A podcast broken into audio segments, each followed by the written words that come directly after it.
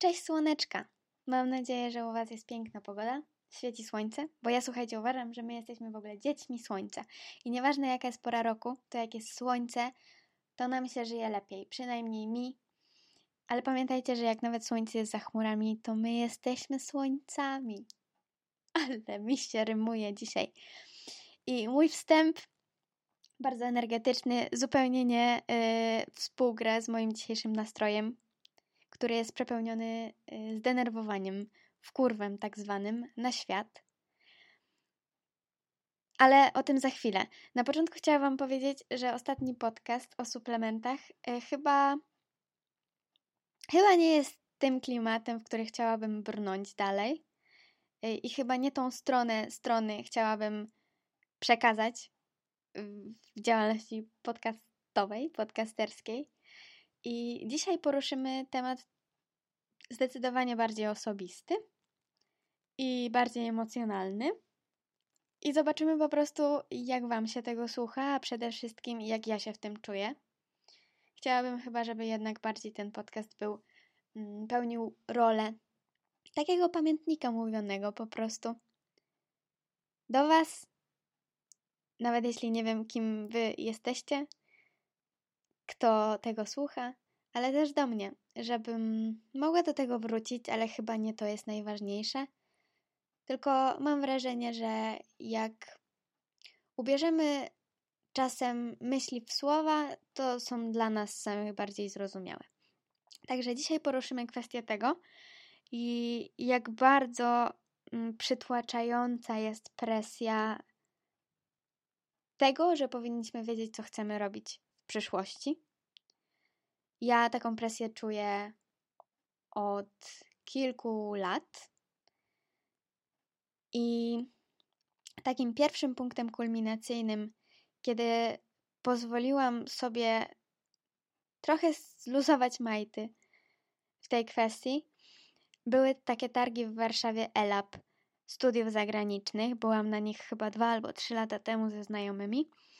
I pierwszy raz, jak wróciłam do, yy, z nich. O, Piotr dzwoni. Nie mogę teraz rozmawiać, Piotr. Pierwszy raz, yy, wtedy, kiedy z nich wróciłam, zdałam sobie sprawę, że pytanie, co chcesz robić w przyszłości, albo kim chcesz być, gdzie chcesz wyjechać, w jakim kierunku chcesz się rozwijać, jest często dosyć przestarzałe. Głównie teraz myślę o, o tym, kim chcesz być, dlatego że obecny rynek pracy tak, tak szybko się zmienia, że my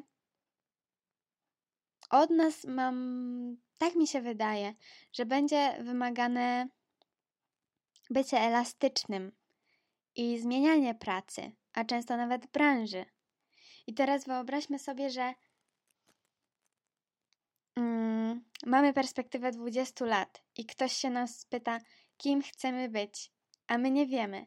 I potem okazuje się, że byliśmy na zmywaku, potem byliśmy kucharzami, potem się okazało, że musimy wyjechać za granicę, opiekować się naszą babcią, gdzie dostaliśmy pracę w branży marketingowej i skończyliśmy być na byciu jakimiś takimi coachami sprzedaży.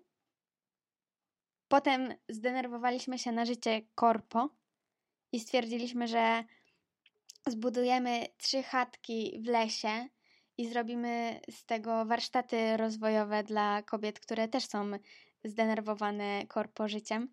I jakby patrzymy na perspektywę 20 lat, czyli niby nie tak wiele, ale przez ten czas jesteśmy w stanie wykonywać tak dużo różnych zawodów, że odpowiedzenie na pytanie, kim w tym czasie byliśmy, mm, nie da się tego ubrać, nawet w jedno zdanie. I jakby te targi pierwszy raz mi to uświadomiły, że ja wcale nie muszę wiedzieć, co ja chcę robić. Bez względu na to, czy ja mam 16 lat, czy 18, czy 25. Bo to tak, jakbyśmy chcieli wiedzieć, co chcemy robić na emeryturze. No wiadomo, że zupełnie to co innego, ale wiecie o co mi chodzi.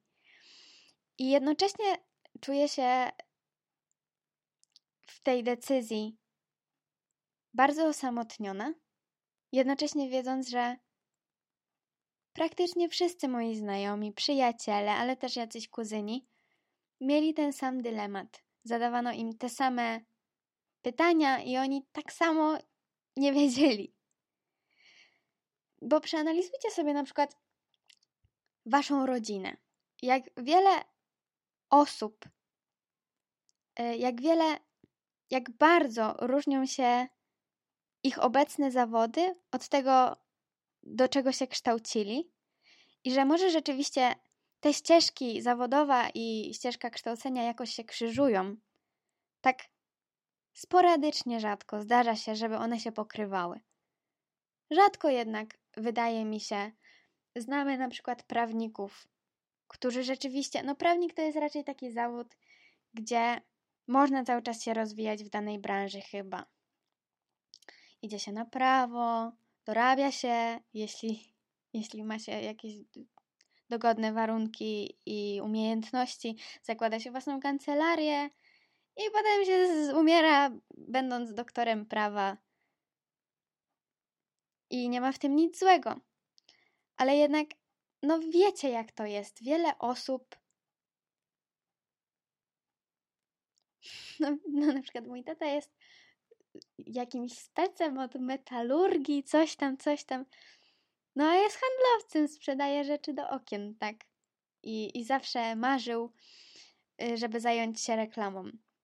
I cały czas jest przepełnionym żalem, że, że nie poszedł za swoimi marzeniami, że to tak powiem. Ale chciałam też powiedzieć o tym, że mam trochę wrażenie, że zasłaniamy się, że nie możemy realizować się w danej Mm, dziedzinie, dlatego że oczekiwania względem nas są jakieś tam. I ja na przykład rzeczywiście mam wrażenie, że moi rodzice nie chcieliby, żebym wyjeżdżała za granicę, chcieliby, żebym miała dosyć kreatywną pracę, ale też na tyle niekreatywną, żeby była ona stabilna. No, te oczekiwania są wyczuwalne i są irytujące, na przykład dla mnie, ale w pewnym momencie zastanowiłam, zastanowiłam się, a co jeśli odrzuciłabym te oczekiwania i na przykład kiedyś zrobiła zupełnie inaczej. Wylądowała w zupełnie niekreatywnej pracy, czyli na przykład za, nie wiem, byłabym na recepcji w przychodni w jakimś odległym kraju, mało bym tam zarabiała, i albo na przykład pojechałabym na roczny wolontariat gdzieś daleko i pomyślałam sobie, że to nie zgrywa się z oczekiwaniami moich rodziców względem mnie, ale co z tego? Myślę, że i tak by to zaakceptowali, tolerowali i że to właśnie ja czasem mogę, może mi być po prostu wygodniej myśleć sobie, że nie mogę czegoś robić, bo rodzice mi nie pozwalają, niż jakby wziąć ciężar decyzji na własne barki i zdać sobie sprawę, że wow, mam tyle możliwości i nie wiem, którą wybrać. I to jest bardzo przytłaczające chyba. Ale chyba bliższe trochę prawdzie, i dające jednak wolność wyboru, myślenie. Ostatnio też pomyślałam, że trochę zazdroszczę osobom, które mogą iść na studia, nie myśląc o tym, czy dane właśnie studia pomogą im niedługim okresie czasu uniezależnić się finansowo, co na przykład z mojej perspektywy jest dosyć istotne, dlatego że no mam świadomość, że moi rodzice przez kilka lat nie będą w stanie mnie utrzymywać. I pomyślałam, że wow, zazdroszczę ludziom, którzy teraz idą na jakieś studia takie czysto teoretyczne, na pewno rozwijające, ale jakby super się nie martwią o to, czy będą ok zarabiać zaraz po studiach. Bo ja na przykład, yy, jakbym miała skonfrontować pójście na przykład w moim przypadku na ekonomię, do szkoły głównej handlowej i, i to, co rzeczywiście mnie pasjonuje, czyli mm, chyba najbardziej socjologia, bo mnie bardzo zawsze mm, intrygowały takie zachowania ludzi w kolektywie i też psychologia ewolucyjna.